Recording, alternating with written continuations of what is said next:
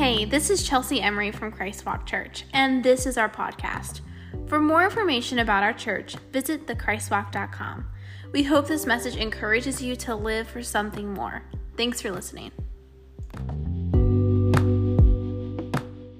And how's everybody doing this morning? Yeah! So good to be in the house. For those of you that are watching with us online, we're so, so glad that you are here with us as well.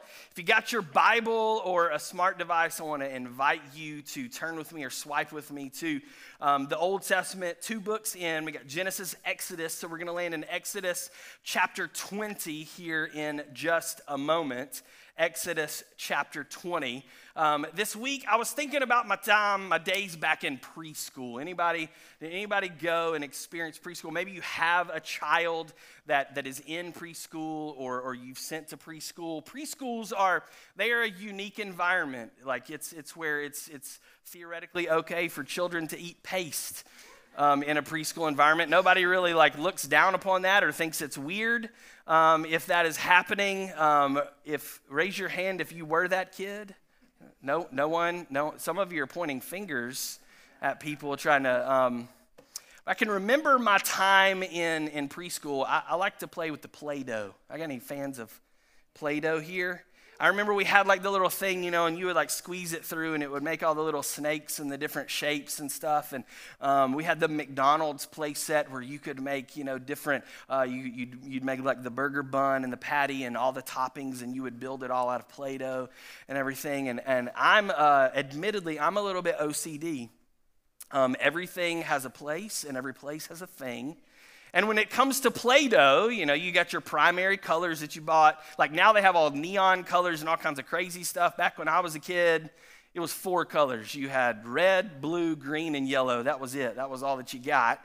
And so we would have those. And, and as a kid, when I would play with Play-Doh, well, the yellow went into the yellow tub, and the red went into the red tub, and the blue went into the blue tub, and the green went into the green tub, and those never mixed with each other. But there was always that one kid. You know who he is. You can picture him in your mind right now. Maybe you were that kid who you would get the yellow and the green and the red and the blue, and you would go and ruin it for everybody because now you got brown. And let me just tell you, brown, Play-Doh, there's only one thing you can make out of that. And ain't nobody want to play with that, okay?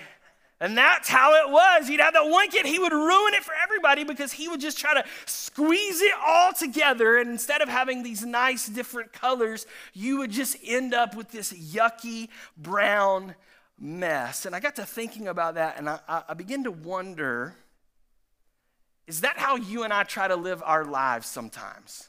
That rather than keeping things where they are supposed to be and compartmentalizing and categorizing what we've done in our quest to live more full and robust lives, we've allowed the lines to blur, and now all of a sudden things begin to overlap, and what belongs over here is now over here, and what should be over here is now leaking over into this. And so what happens is, is because we refuse to live lives of separation and and propriety, we end up creating a mess.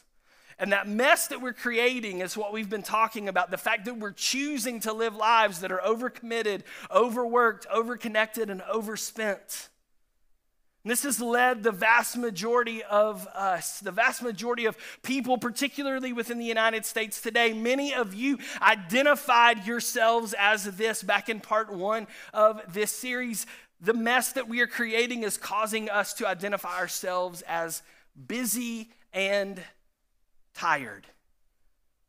So the question that we've been looking at in this series that we're calling Over It is, is this, is busy and tired how you and I were created to, how we are supposed to live? And if not, then how can we overcome it? How can we rise above it? Because I believe that this is how we're supposed to live. It's what Jesus said in Matthew eleven twenty-eight. He said, "Come to me, all of you who are weary and carry heavy burdens, and I will give you rest." Rest. That's what we're after. And I don't necessarily equate rest with the big wad of brown Play-Doh. I don't think those two things go together. I think that Jesus had something different in mind, and that's what this series is all about. Back in week one, a couple weeks ago, we talked about slavery, and we talked about how you and I, that we are going to be slaves. We are going to serve something. It's just a matter of what you and I choose. And ultimately, we are choosing between the pursuit of mammon, which is earthly gain, earthly success. It's empty. It's worthless. We're choosing our pursuit of mammon or our pursuit of God. And pursuing mammon ultimately leads to death and destruction. But pursuing God produces a life full of righteousness that ultimately arrives at eternal life. Last week, we talked about if we're going to combat this slavery to mammon in our lives, that one of the first steps that we have to take is to slow down. We took a look at Psalm forty-six, which reminds us to be still and know that I am God. We talked about Rapha and Yada and creating margin in our lives rather than choosing to live a life that is full of hurry. And today I want to talk to you about a topic that is incredibly important, incredibly meaningful to my life. It's something, it's an area of my life that the Lord has been challenging me in for um, about a year and a half now. And so I've got a lot of things that I could say about this subject, a lot of things that I can, that I could talk about, but I'm going to try to do my best to, to kind of organize my thoughts and, and, and uh, get them, get us moving down the path that, that Uh, can help us here this morning, and that's on the topic of Sabbath, the topic of Sabbath. So if you're taking notes, you can write that down. We're going to be talking about Sabbath today. And no doubt when you hear that word, when you when you think about the word Sabbath, there's some uh, some preconceived notions that, that may come to mind depending on who you are, where or how you were raised, some things that you may think about what the Sabbath is and how it might apply to your life. The Sabbath uh, gets its origins from, um, from a couple Hebrew words that literally mean to cease, to rest, or to celebrate. To cease, to rest, or to celebrate. And we first learn about this concept of Sabbath all the way back at the beginning of the Old Testament in Genesis chapter two. It's a part of the creation narrative where over six days, God creates the heavens, the earth, and everything that is in them, the, and the entire world, the universe as we know it. And then the Bible tells us that on the seventh day, he rested, that he set a precedent there right at the beginning of Scripture. Then that comes into greater focus uh, as we fast forward to Exodus chapter sixteen, when Um, the, the, the, the people of Israel, they have escaped slavery from Egypt, and Moses is their leader, and he is leading them through the wilderness toward the promised land, and they're trying to figure out what they're going to eat while they're out in this wilderness, and so every morning, God rains down manna from heaven, and they pick it up off the ground, and that is their food source, their food supply, but on the sixth day of every week, they get a double portion that carries over then for the seventh day. And on the seventh day, they don't go out and collect manna. God doesn't bring manna down from the sky. So on the sixth day, they get a double portion that carries them over for the seventh. And then it ultimately com- becomes full circle and becomes a part of the covenant of God with the people of Israel in Exodus chapter twenty, where it shows up as the fourth of what you and I know as the Ten Commandments. And so that's where we're going to use as our launching point for this morning. So hopefully you've turned there, Exodus chapter twenty.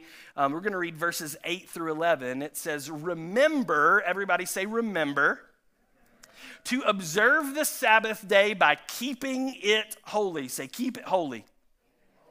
You have six days each week for your ordinary work, but the seventh day is a Sabbath day of rest dedicated to the Lord your God. On that day, no one in your household may do any work. This includes you, your sons, your daughters, your male and female servants, your livestock, and any foreigners living among you. For in six days The Lord made the heavens, the earth, the sea, and everything in them, but on the seventh day he rested. That is why the Lord blessed the Sabbath day and set it apart as holy. Now, it's important for us to understand before we go any further that not only is the Sabbath Uh, to remember the Sabbath day and keep it holy. Not only is that one of the Ten Commandments, but it's uniquely positioned within the Ten Commandments. The first three commandments have to do with our relationship and the way that we interact with God. The last six commandments have to do with our relationships with and the way that we interact with other human beings. And so there we have the Sabbath day. Remember the Sabbath and keep it holy. Right there in between those first three dealing with our relationship with God, the final six dealing with our relationship with other humans. And so we have the, the Sabbath day right there in the middle, bringing balance to our relationship with God and our relationship with people, okay? So it's important for us to know that so that we, we have a foundation for us to build upon when we're talking about the Sabbath. And so if you're taking notes, maybe you want to write some of these things down um, because whenever you hear the Sabbath, like I said, you probably have some ideas of what you believe that that actually means. You've heard some stuff, maybe you've heard it preached, maybe you've experienced it, maybe you've read it from scripture or whatever, but we all kind of, when we hear that word Sabbath within the church circle, we're bringing to the table some preconceived notions. So let's talk for a minute about what the Sabbath is and also what the Sabbath is not. First off, it's not just a day of worship.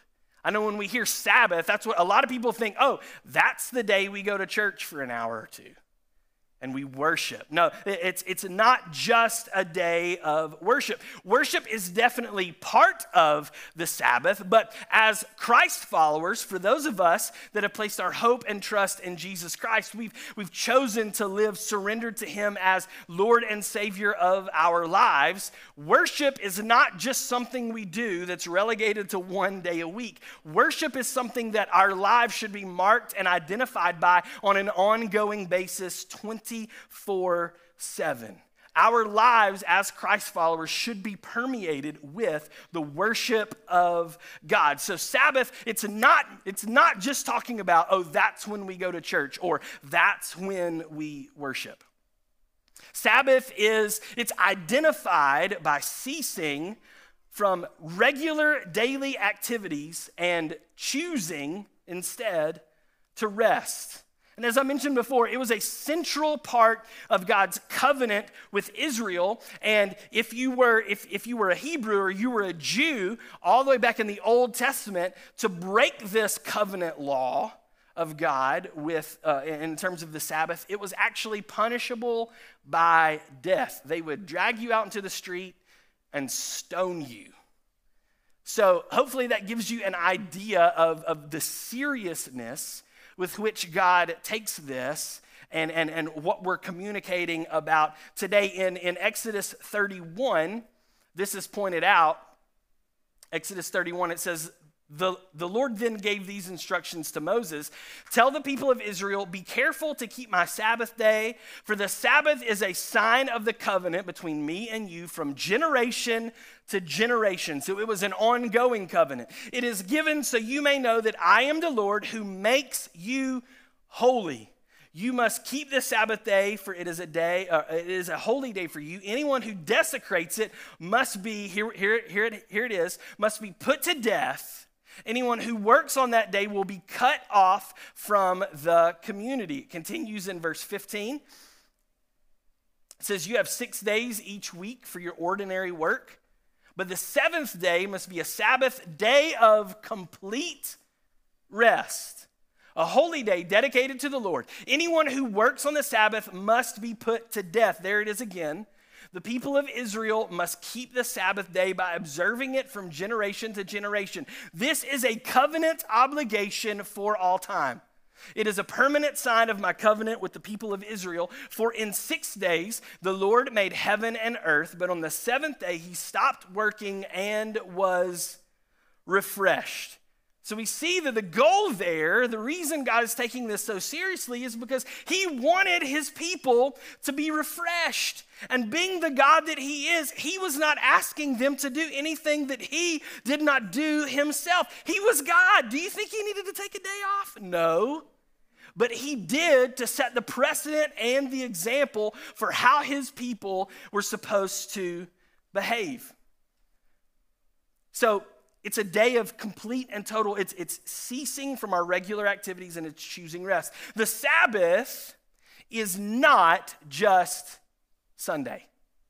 The Sabbath is not just Sunday. And, and there's, there's, a many, there's a great deal of arguments between theologians and scholars and uh, various denominations about this, about what day should we designate as the Sabbath. And some say Saturday, and some say Sunday, and some say other days. And there's all of these arguments. And traditional Sabbath, when we're talking about the Jews, the people of God, it would have began on Friday evening at sundown and would have gone all the way until three stars appeared in the sky the following Saturday evening. So for a twenty-four hour plus period.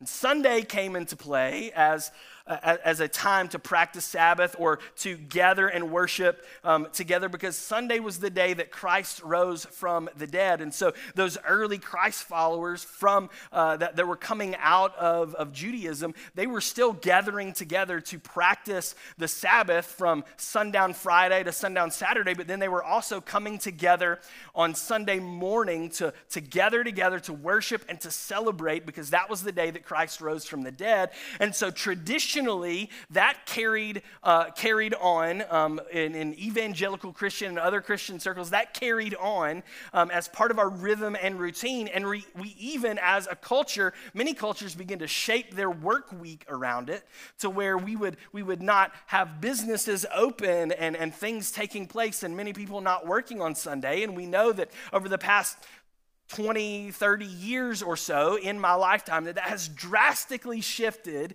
in terms of our outlook on, on separating Sunday as the day for Sabbath rest. We've, we've kind of shifted that over the past two or three decades when it comes to the way that we view Sunday as the particular day for the Sabbath. And this is what Paul says in Romans fourteen.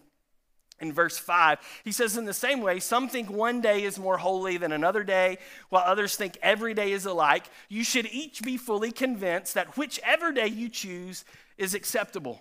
Whichever day you choose. Ultimately, Sabbath, it doesn't matter what day you're choosing as long as you are choosing a day. And so we're gathered here this morning in this house, not because it's the Sabbath, but because traditionally Christians would gather on Sunday morning in order to celebrate the fact that Jesus rose from the dead on Sunday morning. But there are churches all over that meet Sunday morning, Sunday night, Saturday, Friday, Monday, Thursday, Wednesday. It doesn't matter as long as we are putting those practices into our regular schedule.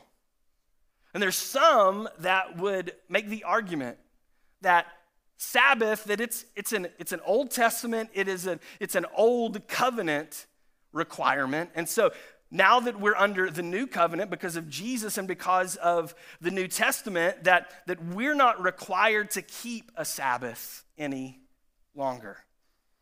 And, and I'll concede that up to a point. I will concede that the Sabbath no longer exists as it did in the days before for, for man to, to put himself in right standing before the Father.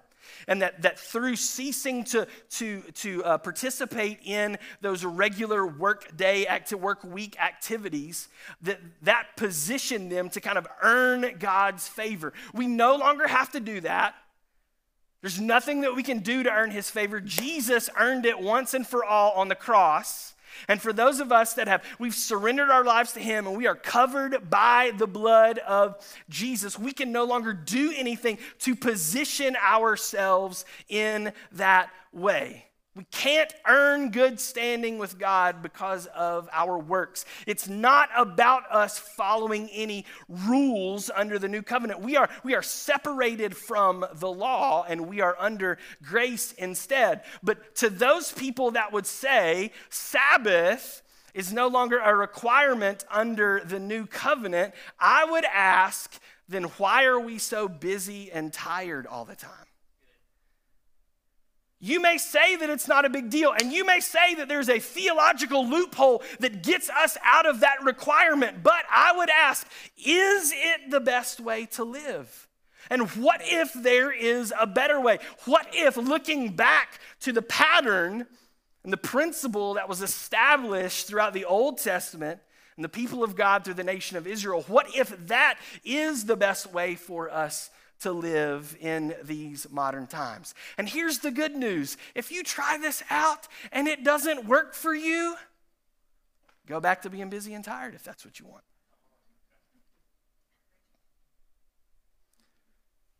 Colossians two, Paul writes this. He says, so don't let anyone condemn you for what you eat or drink, or for not celebrating certain holy days or new moon ceremonies or Sabbaths. See, there's that loophole right there. He says, for these rules are only shadows of the reality yet to come. And Christ himself is that reality. Ultimately, what he's pointing to is that because of Christ's work on the cross, you and I, we are given the rest of God. And, and what it's really pointing to is not so much rest here on this earth, but he's pointing to our eternal rest in heaven, that through Christ, we are now accepted as his sons and daughters, as God's sons and daughters, and that we have a place in heaven for all eternity with the Father. Some would see that and they would argue, and they would, they would, they would hear those arguments about, well, if it's not required under the new covenant, like, I got to be honest, like, my schedule is already overwhelmed. I've already got so much to do. And, and what the Sabbath is doing is it's, it's helping us to push back. It's helping us to fight against the temptation of believing that you and I were ever capable of doing it all on our own in the first place. That's what the Sabbath exists for. In Galatians chapter four, Paul writes this. He says, before you Gentiles knew God, you were slaves. Sound familiar? You were slaves to so-called gods that do not even exist. So now that you know God, or should I say, now that God knows you, why do you want to go back again and become slaves once more to the weak and useless spiritual principles of this world? It is clear that the world's way is not working. And so if that's not working, why do we continue to live that way? Instead, we need to look for a better way, and the better way has presented itself, and it's right here for us in the Scriptures.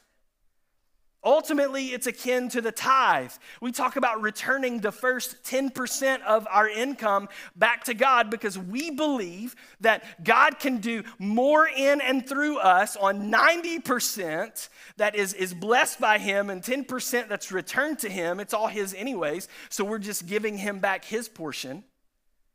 We believe that we can do more on ninety percent that's blessed by God than one hundred percent that isn't.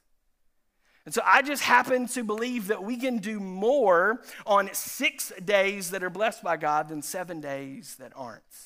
If you don't believe me, go check out the stats of Chick-fil-A and see how they compare to other restaurants where they've taken a firm stand in this modern age that we're not going to be open on Sundays for one day a week. And instead, we're going to conduct our business in six days. Go look at how they compare statistically to other restaurants in that same vein and see what is happening for them. It's all about this idea that you've heard me talk about a bunch. It's open-handed living, that we're not holding on to things. Instead, we're, we're opening our hands and we're giving back to God, and we're going to be uh, we're going to be generous with our time and our talent and our treasure and our testimony. And what happens is, is when we take the posture of giving, it positions us to be able to receive. It's the same thing. Open hand, it allows us to give. It also allows us to receive.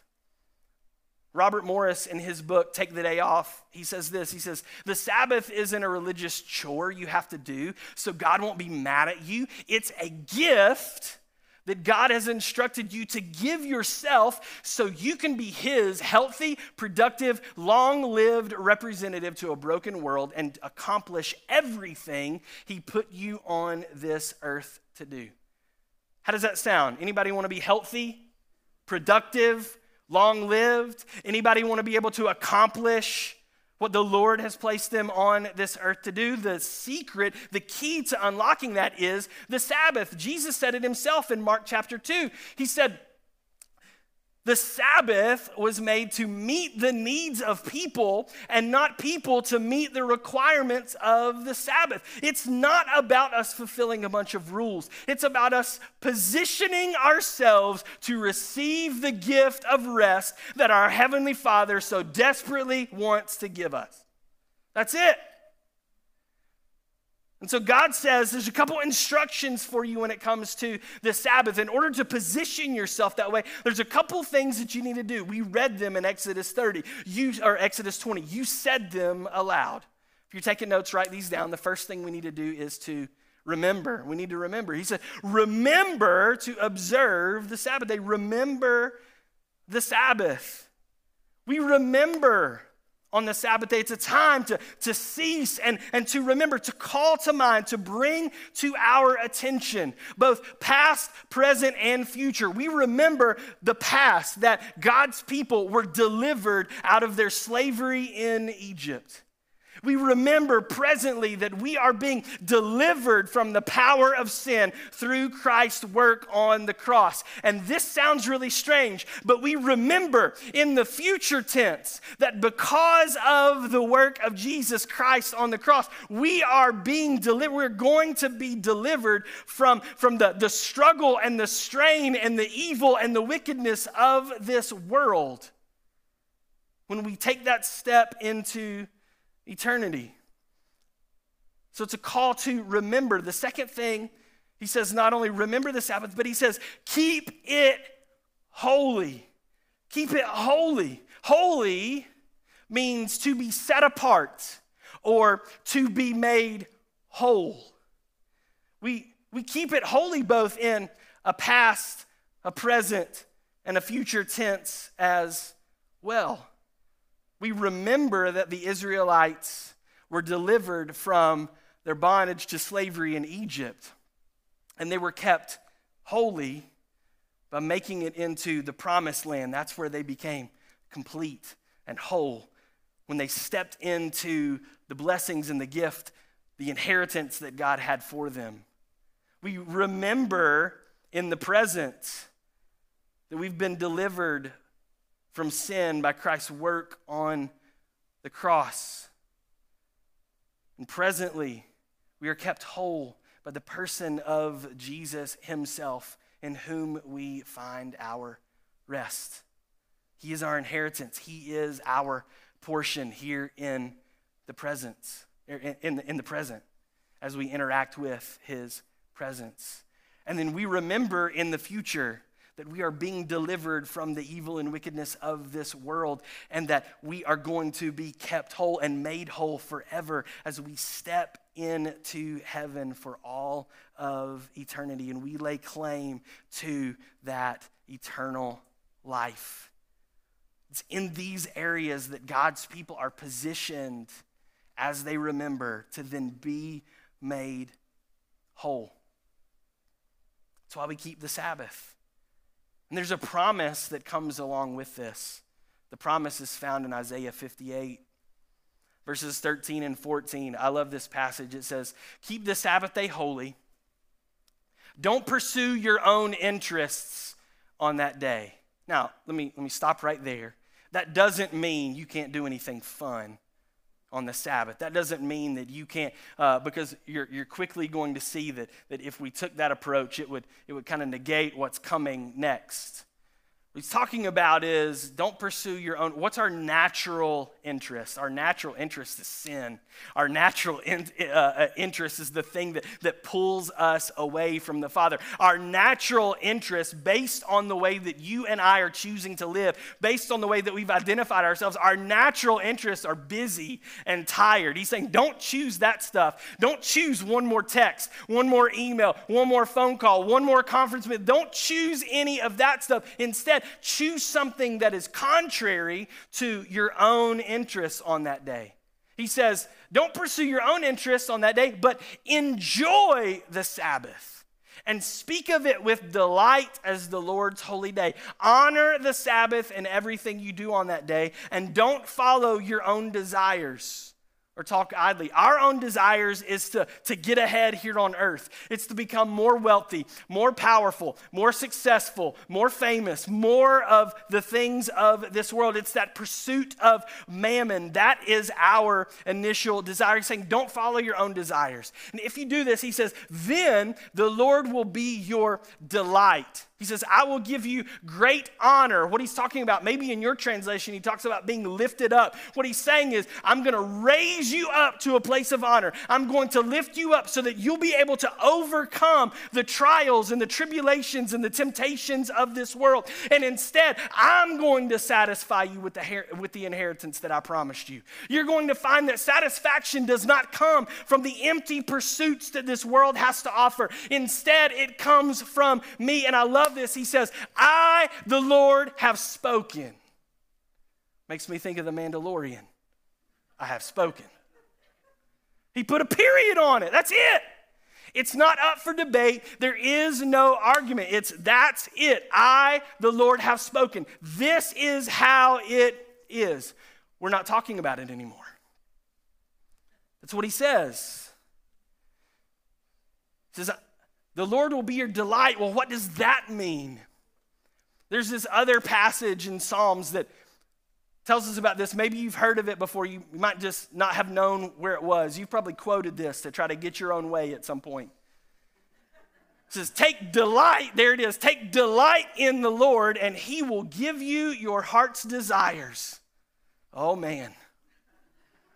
Name it and claim it theology right there, right? That's not what we're talking about here this morning. What happens is, is as we take delight in the Lord, as we choose to surrender our way and live his way, then all of a sudden our heart's desires, the things that we want to be wealthy and powerful and successful and on and on and on here by, by worldly standards, those things begin to dissipate. And instead we begin to, to want the things that God wants for us. And as we as we choose to live his way, we position ourselves not to receive the things that we want, because the things that we want are stupid. They're empty. They're going to lead us to death and destruction. But God's wanting to give us the things that are going to last. And he's saying, I've got this gift of rest. You don't have to be busy. You don't have to be tired. You don't have to live your life this way anymore. I've got so much more for you if you'll just pursue me instead of mammon. If you'll just take this time and cease and rest and celebrate. If you will delight in me, then I'm going to give you something that you didn't even know you wanted, but it's going to be so much better than anything you've ever had. That's what God has in store for his people. And when you think about it, it makes sense, because ultimately, what is our desire? It's to not be so busy and tired. Right? It's to be full. It's to be whole. It's to be complete. That's Jesus' mission. That's why he came to this earth. He said it in John ten ten. He says, the thief has come to steal and to kill and to destroy, but I have come to give you life in all of its fullness, its wholeness, its completeness, its holiness. That's what we're talking about. Holiness. He wants us to be holy. And whether we've connected the dots e- e- consciously or subconsciously, that drive, that desire is there. We want to live for something more than what we are currently getting.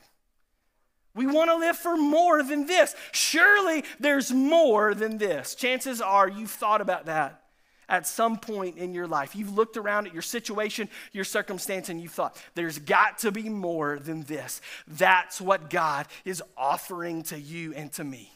He's giving us a way to live for something more.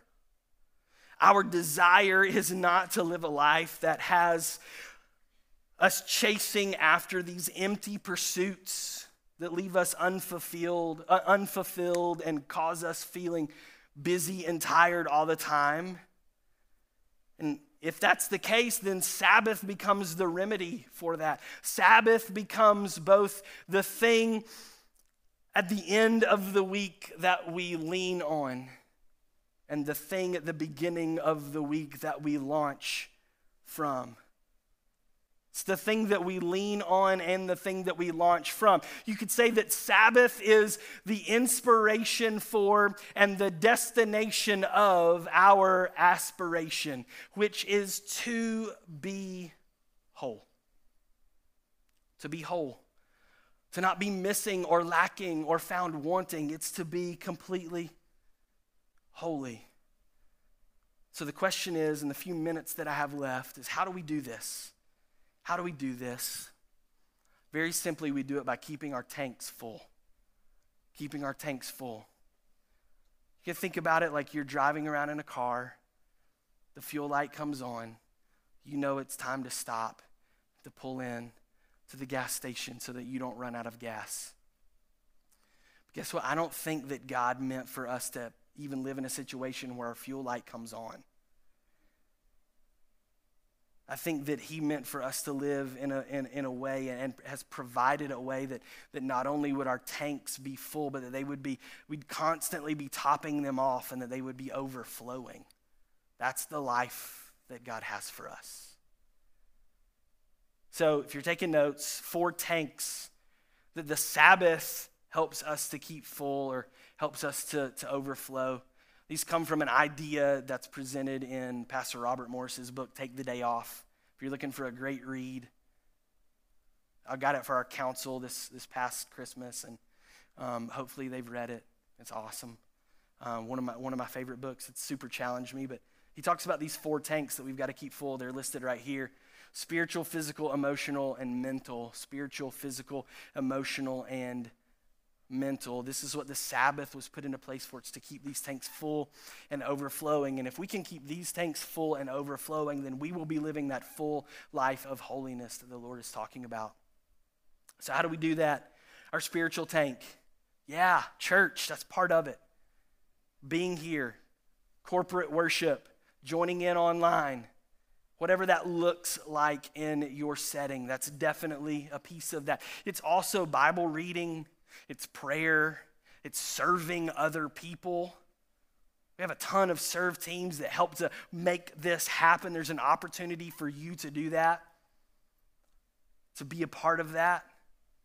It's how, that, that's how it's, it's a spiritual discipline. It's something that we practice spiritually. And what we don't realize is that, or what a lot of people don't realize is that when they serve, they actually get more out of it than the people that they're serving get out of it. Because it's a spiritual thing. God just does something. And instead of depleting our tank, he will use that to fill our tank. It's, it's, it's practicing spiritual disciplines. That's what, that's what the spiritual aspect of this looks like. Reading the Bible and praying. Engaging in our relationship with God. It's a spiritual tank. The physical tank. Take a nap. No amens on that. Okay, no, you're like... You're like, we are anti-naps. How dare you preach such heresy in the church? Take a nap. Amen. Maybe do a little exercise. Club fourteen Fitness. What, what? Um, get to the gym. Go for a run. If you're like me, go for a mosey, you know. I don't run unless zombies are chasing me. And even then, I'm like, mm, you can just eat me. Like, you know, just have your way. But what I do love to do, where are my yard work people at? We're, we're a weird bunch. It doesn't make sense. But man, there is just something about getting out and mowing the grass and trimming. And, and, and you got that clean line. Mm, man, that just fills my tank. No, I will not come mow your grass. Mowing my yard fills my tank. Mowing your grass does not. Eat a good meal, like a, like some comfort food, like something that's like not a salad. All right. Sabbath does not equal salad. Sabbath equals like lasagna or fried chicken or, you know, eat a good meal, something that's going to stick with you a little bit. That's how we fill our physical tank. Number three, the emotional tank. Engage in relationships. You need to spend time with other people. That's why it's so important for you to be in a life group so that you can, you can have regular interaction with other people. You can spend time with them. Spend time with family and friends. I think one of the greatest things that you and I could do for our relationship with Jesus and to keep our tank full is to at least one time a week gather our friends and our family around the table and share a meal together. No phones, no T V, just talking and just being together and enjoying what is. That's Sabbath.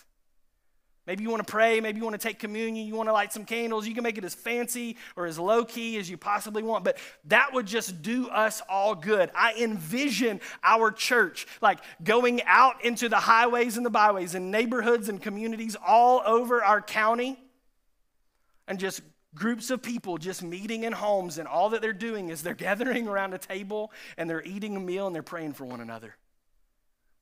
I think that would, honestly, I think that would change the face of our uh, uh, of of our city. I believe that. I believe that. And it would fill our emotional tank in the process. Husbands, wives, you know, have sex. That's going to fill your emotional tank. Congratulations. If you are the husband, you get all four of your tanks filled by doing that one act. We can talk about this in church. That's right. You want to give the devil a black eye? Mm-hmm. Come together as one, as husband and wife.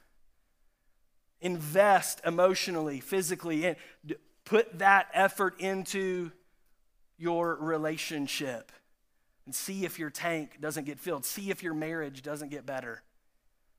It's how God designed it. And you can look back. That's not just something that I made up. You can study all the way back into the, the, the Jewish tradition.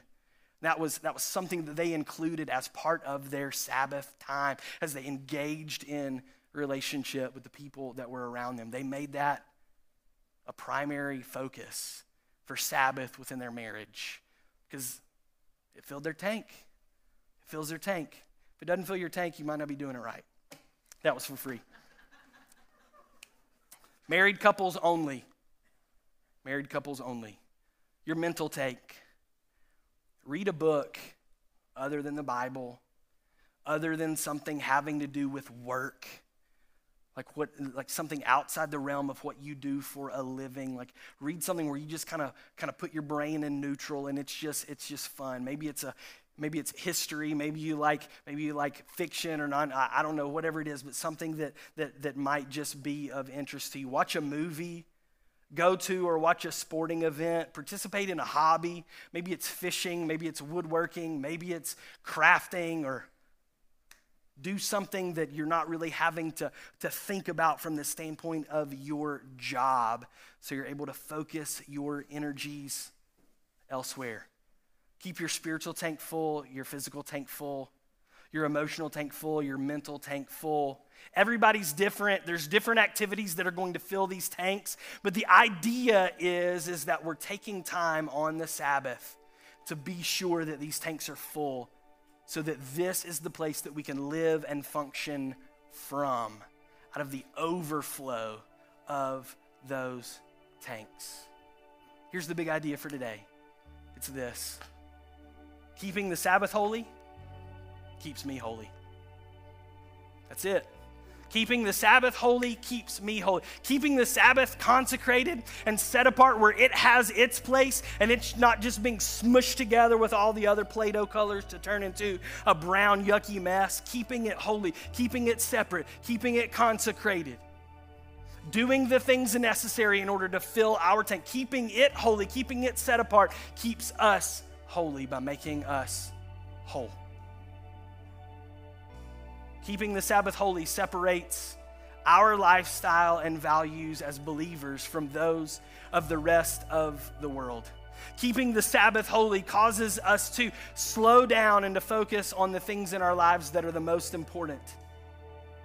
Keeping the Sabbath holy helps us to overcome the temptation, believing the lie that we are capable of doing it all on our own. Keeping the Sabbath holy positions us to receive the gift of rest that Jesus talked about in Matthew chapter eleven. You want to experience that kind of rest in your life? Keep the Sabbath holy. The first step that you can take towards that is by putting faith in Jesus as the Lord and Savior. If you're here this morning, if you're watching with us online and you haven't done that, you haven't surrendered your life to a relationship with Christ, and you haven't stepped out and, and begun to choose to live life His way instead of your own way, I want to invite you to do that right now. You can pray this prayer along with me. It's, it's going to be on the screen next to me. Can we just pray this together? Heavenly Father, I admit that I'm a sinner and that I'm lost without you. I believe that Jesus died in my place, making a way for us to have a relationship. And I choose to follow Jesus and His way for the rest of my life. Now, Father, I pray blessing upon your people today. Lord, I pray that you would help us to, to move beyond the lives that we're living, where everything bleeds together, where there is no margin, there is no separation, but instead that we would be purposeful and intentional about practicing Sabbath in our lives. That you would, as we do so, Lord, that you would fill our spiritual tank. God, that you would fill our, our tank up physically, God, mentally and emotionally, that our tanks would not just be filled, but that they would be overflowing, and that we would not live from a place of empty to empty to empty, but instead we would live from a place of overflowing to overflowing. Lord, as we take delight in you, we pray that you would do what your word says. Lord, that you would raise us up, that you would give us honor, and that you would satisfy. Lord, as we delight in you, help our desires to become your desires. Not what we want, but the things that you want for us. Help us to be purposeful and intentional about not making time, because we can't do that, but taking time to give back to you so that we can receive the gift of rest that you so desperately want to give each and every one of us. In Jesus' name we pray. Amen, amen, amen. Your homework for this week: take time for Sabbath. Maybe you can't do a day. Okay, start with half a day. Maybe you can't do half a day. Do two hours. Maybe you can't do two hours. Start with an hour. Something. And just say, God, I'm consecrating this time for you. And then use it to participate in activities that are going to fill those four tanks that we talked about. As you do that, I promise, life will be better. Life will be better. Your relationship with Christ will be stronger. Your connections with family and friends will be deeper. And what's going to happen as you continue to practice that week after week after week, all of a sudden, the things of this world that seem so important start to fade into the distance. And the things that God says are important become clearer and clearer and clearer. That's where we need to lean in. That's what will change your family. That's what will change your marriage. That's what will change our community. We will be a people that says we're not going to do things the world's way. Instead, we're going to do things God's way. We're done with being busy and tired. This is the way out. Let's put it to practice. Let's keep those tanks full, and let's live differently. Amen. Amen.